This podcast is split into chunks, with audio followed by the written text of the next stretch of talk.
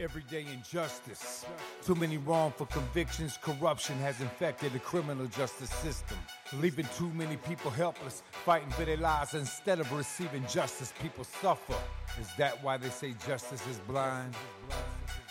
Hello, and welcome to the Everyday Injustice Podcast. I'm your host, David Greenwald. For the past 10 years, we have operated Vanguard court watches in California, including San Francisco, Sacramento, and Yolo counties. Our goal? Expose everyday court injustices, and now, more broadly, shine a spotlight on injustices in the entire criminal justice system in the form of wrongful convictions, police and prosecutorial misconduct, and mass incarceration.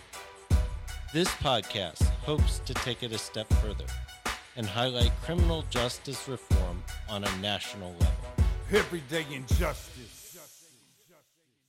Today on Everyday Injustice, we have Tamisha Walker. She is the founding member and executive director of the Safe Return Project, a campaign to secure the freedom and liberation of formerly incarcerated individuals. Welcome to our show. Hi, hi. Thank you for having me. All right. So, uh, why don't we start with uh, maybe a discussion of uh, what the Safe Return Project is? Yeah, so I like to, I mean, Safe Return, we are a um, fiscally sponsored project. Um, we were founded by nine formerly incarcerated um, and convicted individuals.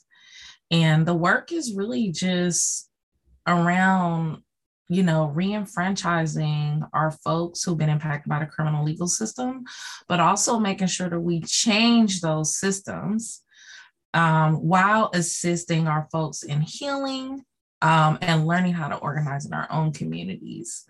Um, I always say safe return isn't necessarily a project or an organization, but more of an idea that everybody is worthy um, of investment so that they can make change um, for themselves and for their community. So, how'd you come about this? You know, I was home probably I was home maybe a year and a half when I uh, got a flyer from my probation officer. I was struggling to find employment, so I decided to go to school like everybody does. It's like gonna go to school, and so um, was like, hey, they're hiring formerly incarcerated people, you might qualify. Um, you should call. And so I called the flyer, and Eli Moore, who was with Pacific Institute at the time, who is now with Othering and Belonging in Berkeley, answered the phone. You know, he I left him a message, said that I was interested in interviewing, and um, got the interview, and the rest is history. I've been I'm a found co-founder, and I've been with Safe Return for about ooh, since 2010. And I understand you have your own uh, very interesting incarceration experience. Would you care to share that? Yeah, I've been um, in and out of the criminal legal system since I was a youth. So I was arrested 22 times, all before I turned 18. Um, and so it was like, you know, being arrested that many times as a young person, it was really um challenging to try to, you know, no, there were no resources. It was nobody slowed down and said, wait a minute, why do we keep arresting this young person? Like, let's find some resources. And then my la and then my last incarceration, I was 26 years old. And um, you know, it was it's public record. It was for arson of an inhabited structure. Um, and I had some real struggles at that time. And so just going, being in jail, fighting to not go to prison for 10 years was very challenging and i was a mom i had just had a kid i had I already had a, a older son who was like 10 years old you know? So it was just like i had like a no i had a 12 year old and a 2 year old and even like going to court to have to give up custody of my two year old from jail and being and walking past him in handcuffs and i like looked down and saw this little kid and then by the time i got back to the cell i was like that's my baby. That was my baby. I had not seen him. I hadn't seen him for almost six months and he grew so much. And i the first time i seen him in six months was walking past him in the hallway of a courthouse and not recognizing that he was my kid until I got back to the cell. And I had just saw a lot of women struggle, go in and out the jail, um, go from jail to prison, come from prison to jail. Um, and so the experience showed me what I didn't want to experience anymore. just say to say the least. And I also thought it was that most of the treatment was unfair. And so when I came home, I, I decided they said we'll keep the light on. And I was like, not for me, because I won't be back. And you know, I love hearing these kinds of stories because so many people just kind of want to throw formerly incarcerated people to the curb um, and you know kind of discount them and and yet um, you know uh, we know that people can turn their lives around and um, you know get out of their situation. For you was it just a wake up call or you know what what changed? What changed for me honestly was i had was that first night home i was released from jail at night with like a plastic see-through bag full of whatever belongings I decided I wanted to keep after being, you know, being in jail for a year and some months. And nobody was there to pick me up. There was no there was no family greeting. There was nobody there with a car. There were no balloons. There was no welcome party. And I sat at the bus stop and waited for the bus. And I took that long ride home and got off the bus and went home to a house where people were not expecting me. That changed my life. Changed my life and and helped me realize that I needed I needed to I needed to do something different and that nobody else was to fight for me. Um and then I also started to realize when I was applying for jobs and couldn't get hired because I had a felony now that I was going to have to fight this too, but I didn't know how. And the Safe Return Project helped me figure that out. And I think, you know, you raise a, a good point um, in that everybody wants formerly incarcerated people to be able to, you know, turn their lives around and stay out of trouble and, and not get arrested and not end up back in prison. But we make it almost impossible for them to do that. Um, you know, and you mentioned getting a job as a, uh, you know, as a convicted felon is, is impossible, but so is getting a whole host of aid, getting it, uh, even student loans to go to college. I mean, if, if we were going to intentionally make it really easy to recidivate, uh, our system is set up that way, wouldn't you say? Yes, absolutely. Those are um, so Safe Return Project did a lot of work with Californians for Safety and Justice for years around collateral consequences, just the collateral consequences, not of having a felony, but any conviction, right? And like in California, I think there are like over, may, maybe like a little over 1,200 potential collateral consequences to having a conviction. And like most people don't know that one of those is having an ID, right? Like it's a for the most part they are what they consider um uh, like discretionary consequences which mean the state of california could choose to give you an id or not give you an id for being convicted they can give you a barber's license or not give you a barber's license right? Like your life is really in the hands of people who get to decide what you do next and you don't have that power. And it's so discouraging. And i think that like the um the biggest thing is like you you can, i'm like i went to school for i have a ba in psychology and then i'm like going through these collateral consequences and i find out that like if even if i wanted to become a psychologist i had the hurdle that i have to overcome isn't like my academic ability, if I have time, if I have finances, it's my record. Um, so it's it's your contribution, your contribution, the way you contribute, and people say, like, get out, be a productive member of society, but you don't get to choose how.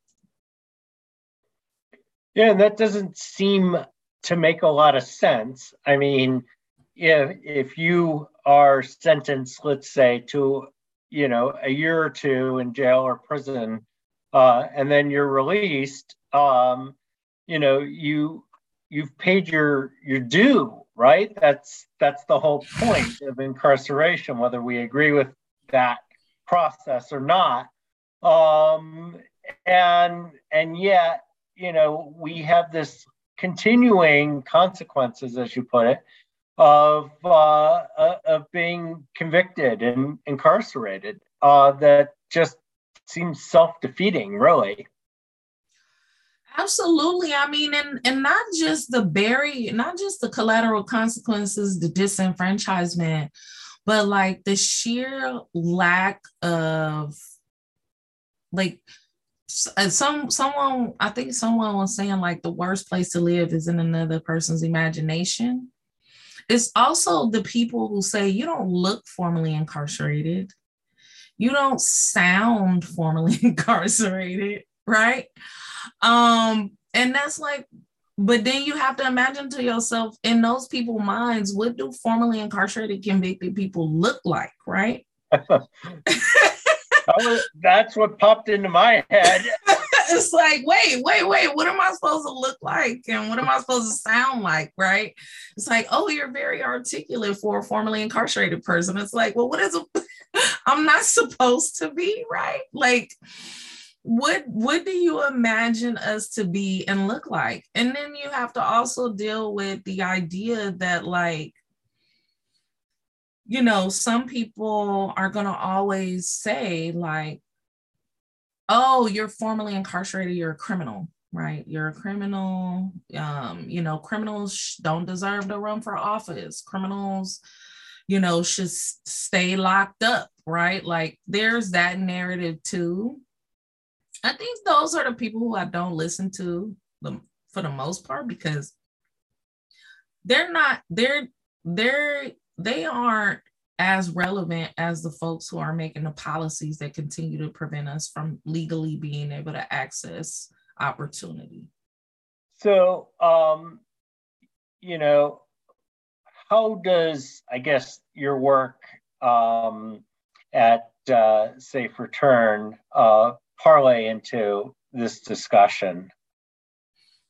Right. So, I mean, Safe Return Project, I mean, the tools that we use for like mass liberation and reenfranchisement of our folks are participatory action research, um, policy advocacy, grassroots organizing, and justice reinvestment. And I think like the biggest part for us is just the deep investment in training um, our community that um, have been impacted by the criminal legal system to um, organize um, and become leaders in a community. But as a participatory action research institution, we also use community based research, research that is shaped by and led by people directly impacted by the criminal legal system um, to find out you know what the issues are that folks are facing in the community and then um, kind of put in the community-based research with the academic research and then coming up with recommendations on what needs to change whether it's policy whether it's institutions or whether it's like um, programs um, or resources. And we produce these reports and you know Safe Return you know folks can go on our website and see all the reports that we've produced over the last whew, 12 years. Um, and and we use a lot of that research to drive our policy advocacy and justice reinvestment work. And so the richmond california by way of having a safe return project in its own backyard passed one of the most progressive policies around employment for formerly incarcerated convicted people in the country years ago. It was it was like national um news and it, it was it was the most progressive in the country and it was amazing because what it did what it did was the city of Richmond not only banned the box and said that they were not going to ask people about their convictions while hiring them unless it was absolutely relevant to the job, they also were requiring vendors who do who did business with the city to have the same hiring practices, meaning that if you have a business and you want to do business with the city of Richmond, you also have to have fair hiring practices and give opportunities to formerly incarcerated convicted folks. That was huge for us. And then we come back a couple years later and was like, well, you know, housing is an issue as well, right? They came out of that research. And Richmond, California, again became the first in the first um, in the nation to pass a progressive housing policy around housing access. Um, and that policy was shaped by and informed by um, formerly incarcerated convicted people in our families. And so it was so amazing to be able to do that. And also our justice reinvestment work. I mean, Contra Costa County was the first county in California after um, realignment, AB 109 realignment, to actually have a community advisory body to the um, Community Corrections Partnership. We were the first county to have a, a budget for programs and services that weren't just the sheriff and the district attorney's office getting money and probation getting money. Um, we yeah, we were we were we fought many jail expansions. I mean, think about it now over 200 and something million dollars, 200 million and change has come to Contra Costa County in the last 10 years as a result of AB 109 realignment. 45 million and some change have went to reentry. That didn't exist 10 years ago. And that was because formerly incarcerated convicted people and our allies got out, safe return got out and said, we need to influence these dollars. Uh, we can't just let it go back to the system. And that's that's just a little bit of what we do because I can't we don't have enough time uh-huh. to talk about, you know, just the work that the Safe Return Project and our allies have done um, over the last couple since 2010. It's just been amazing. And you know, I'm consistently encouraged every day because the work continues. So that's all a good thing um, that you don't have time to talk about all the work you've done. um, I do want to talk uh, kind of about two things that you mentioned. Um, so let's start with, um, uh, you know, fair uh, fair employment practices. Um, I mean, what does that look like? You know, if I'm a business, uh, what if I don't want to hire somebody who's formerly incarcerated? How do you respond to that? Right. you know, I mean, the other the other thing is we took on a school district and they now have fair hiring practices, right? Um, you know, one thing I say, one thing I say is like, it's your business, right? You have to think about, you're thinking about the liability. You're thinking about, you know, what if this person hasn't changed? You know, do I have to fear this person? And I'm like, being form a formerly incarcerated convicted person, there's no research out there that's going to tell you whether they're a good employee or not. Um, and we're we're going to work harder for you because we want it the most. We we want the opportunity to show you that we can work hard, that we can produce, and that we will be an asset to your business. And I think just giving us a chance is, is important. Um, don't assume right away that we're a liability. Assume we're an asset because for the for the most part we are. Um, and then also it's individual basis. Like don't cast a wide net, you know. Yeah, and I think that's that's a really important point is that um, you know, there's a really humongously broad uh, category of people that are are are formerly incarcerated. Um, and you know, like I have people on my staff that were formerly incarcerated. They're also attorneys now. Um, so I mean, I, you know, you, you can get uh, you know, when you get down to it, um, it, it is a very broad net. But, you know, I think the other thing is, you know, that we need to figure out a way, um, you know, to really give people a chance to get out of their past somehow. And, you know, if you're going to just hang this label around them for the rest of their lives, that, that's not really that helpful. I mean, uh, you know, honestly, you don't look that much older than 26 now, but I mean, you're not the same person that you were when you were 26. And, you know, when when, when you're 45, um, you shouldn't be necessarily held accountable for what you did when you were 26, right? I mean, no, no, no. I, am gonna make different mistakes, but not yeah. the same, but not the same mistakes.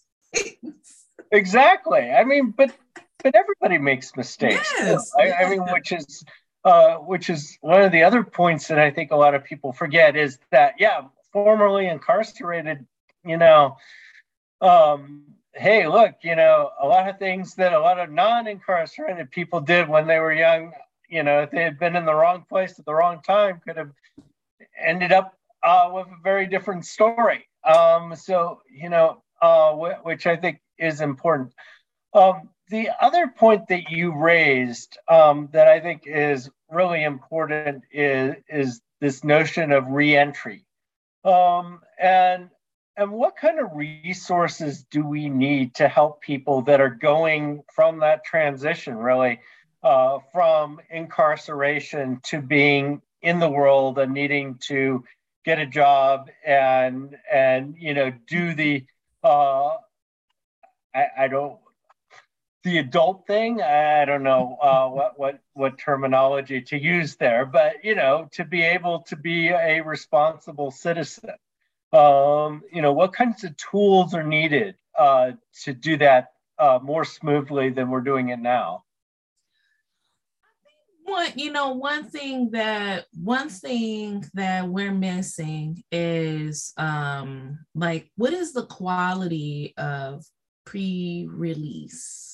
services, right? Like, what is the plans that folks are making before they come home, right? And how soon do those plans start to happen? I think you know, especially for people like jails are jails are uh, revolving doors, right? They're not like prisons, right? Like um, prison, you have to be sentenced to, you know, years or more than a year. And now with the passing of like AB 109, you can't be sent to prison with non-violent offenses, right? And so it's really like jail is a revolving door. How do we have, you know, resources in communities so people don't keep going in and out of jails in particular?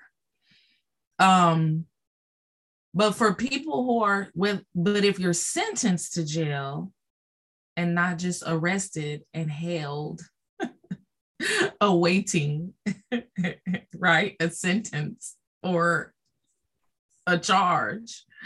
Most people sitting in jail aren't even charged with anything yet, right? Um, which is one issue. But like, how are you? What's happening on the inside for you to prepare you to come home? Most people who come home from prison, is there's always this narrative around like two hundred dollars of gate money, right? And it's like, and if you don't have family ready there to pick you up, I mean, I didn't have none of that, but I had a, a home to go to. Some people do not, right? So, like, sometimes it's the pre release. It's how, what do you need before you come home? Is it housing? Is it job? Is it family connections? What is it? And making sure that people aren't just being put out in the world um, with nobody there to receive them is the most important part. And then when you're out in the world, what do the resources look like then around housing, job access? Do you want to go to school? Do what do you want to do? And have a plan. I think that's the thing that I've seen that has been missing um, for the most part.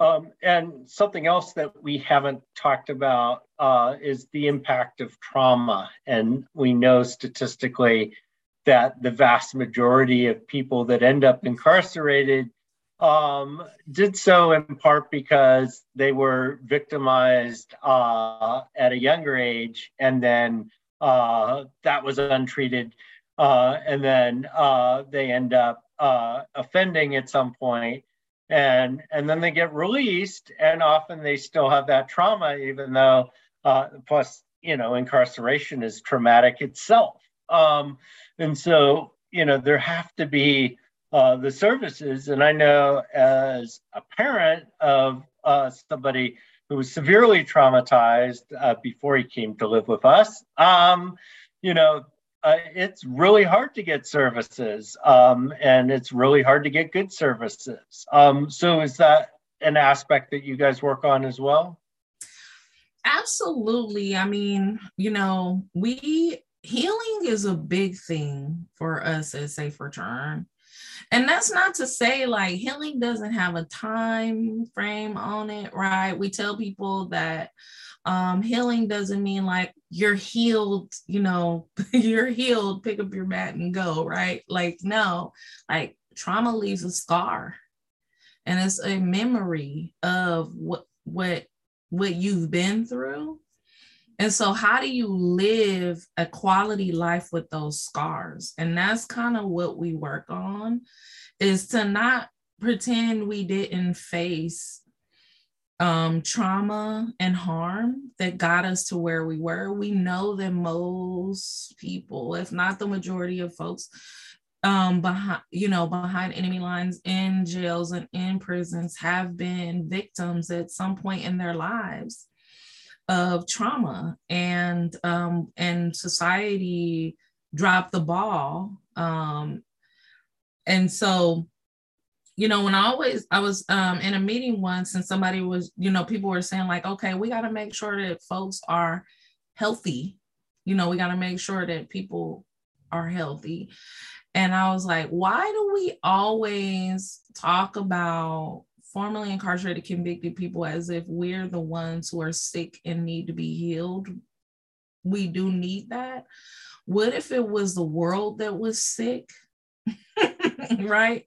And as a re- what if is uh, really the question? right. What if it's the world that's sick? And as a result, you have sick, you know, you have people who have trauma, right?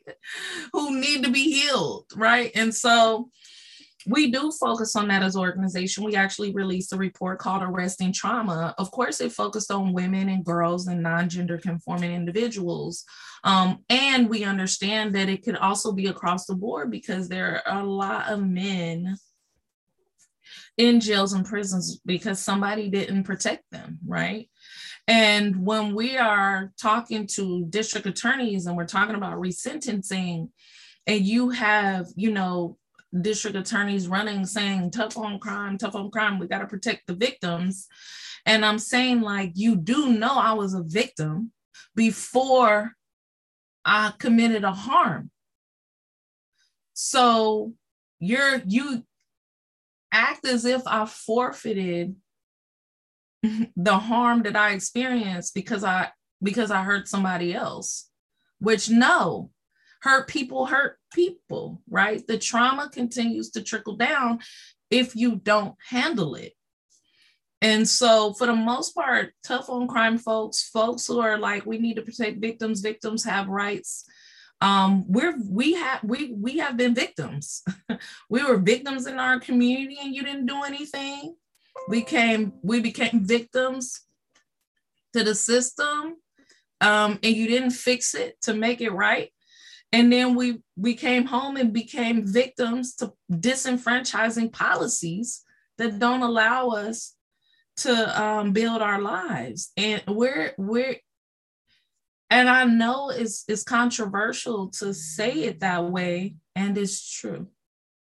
But i think you said it really well um and i think i think you know that is the point that is just missing from a lot of the narrative on victims is that you know victims are um, who are not treated you know continue the harm that was done to them and they do it to others and so in a way what we have to do is break this cycle of uh, victims uh, in order to heal and and alleviate the crime.